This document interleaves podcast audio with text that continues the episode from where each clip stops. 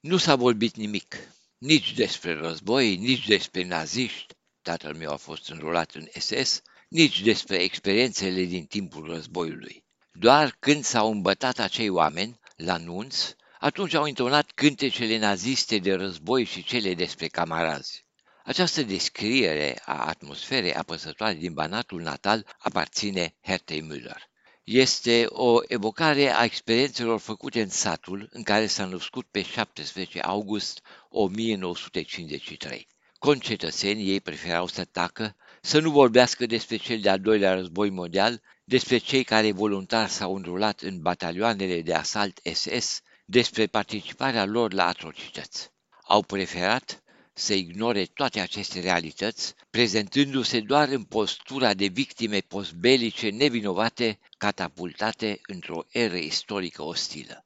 Herta Müller a avut curajul nepopular să le amintească șvabilor bănețeni și nu numai ce au fost ei cândva, atrăgându-le atenția asupra riscurilor de a repeta trecutul ocultat. Atât în România, cât și după plecarea ei în Germania în 1987, Herta Müller a tematizat aspectele istoriei traumatizante, colective și personale. Literatura ei este și a fost o oglindă a sumei acestor istorii obsesive. Ele domină mai toate cărțile ei, distinse cu cel mai important premiu literar al lumii, premiul Nobel. Herta Müller a rămas o voce incomodă. Reacțiile de respingere sunt astăzi tot atât de vehemente ca în anii 1980, după ce un ziar local din Timișoara i-a publicat schița Baia Șvăbească, apărută ulterior și în volumul ei de debut Depresiuni, publicat apoi și în Germania, într-o ediție necenzurată. Ziarul șvabilor bănățeni, repatriați în RFG, Banater Post, a lansat o adevărată campanie împotriva Hertăi Müller, care a culminat într-un articol de ponegrire apărut în decembrie 1984 sub titlul O apoteoză a urâtului și a respigătorului. Note despre depresiuni de Herta Müller. Citez. Dacă Herta Müller ar fi scris ceva asemănător despre concetățenii ei români, ar fi spânzurat-o în România. Același lucru ar păți și fiecare român care ar judeca și ar scrie în acest fel despre poporul său și despre țara lui. Niciodată nu s-ar fi permis apariția în străinătatea unor scrieri asemănătoare direcționate spre români.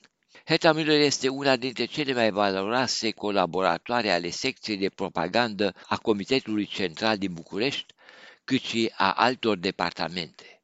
Ea dăunează imaginii germanilor care trăiesc în străinătate, în țara mumă, dar prejudicează și pe cei din Banat și Transilvania, care au nevoie de necesarul ajutor și sprijin. De aceea, i s-a permis să publice prima ei lucrare într-o țară occidentală, un privilegiu de care se bucură de regulă doar literați foarte cunoscuți care n-au deviat de la linia oficială. Am chiar citatul. Pentru acest atac incalificabil în care se insinuează că Herta Müller ar fi fost o colaboratoare a securității, ziarul niciodată nu și-a cerut scuze.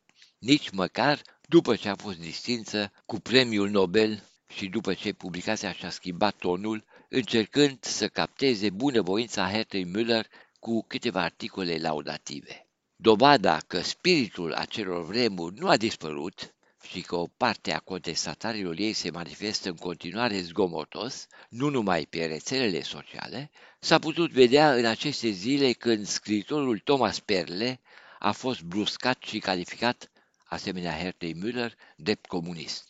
Herta Müller nu și-a trădat niciodată etosul literar și politic de care a dat dovadă în anii cât a trăit în România, cât și după 1987 în Occident. Consecventă, ea a criticat și condamnat derapajele totalitare și s-a solidarizat cu cei persecutați. Spune pe șleau ce gândește.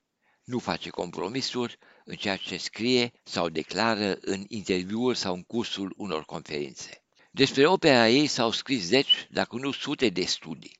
Probabil că la toate aceste scrieri nu se poate adăuga ceva inedit legat de opera și biografia ei.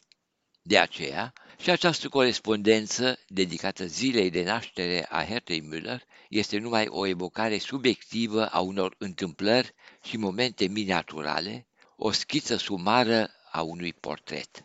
De la Berlin pentru Radio Europa Liberă, Vinam Totoc.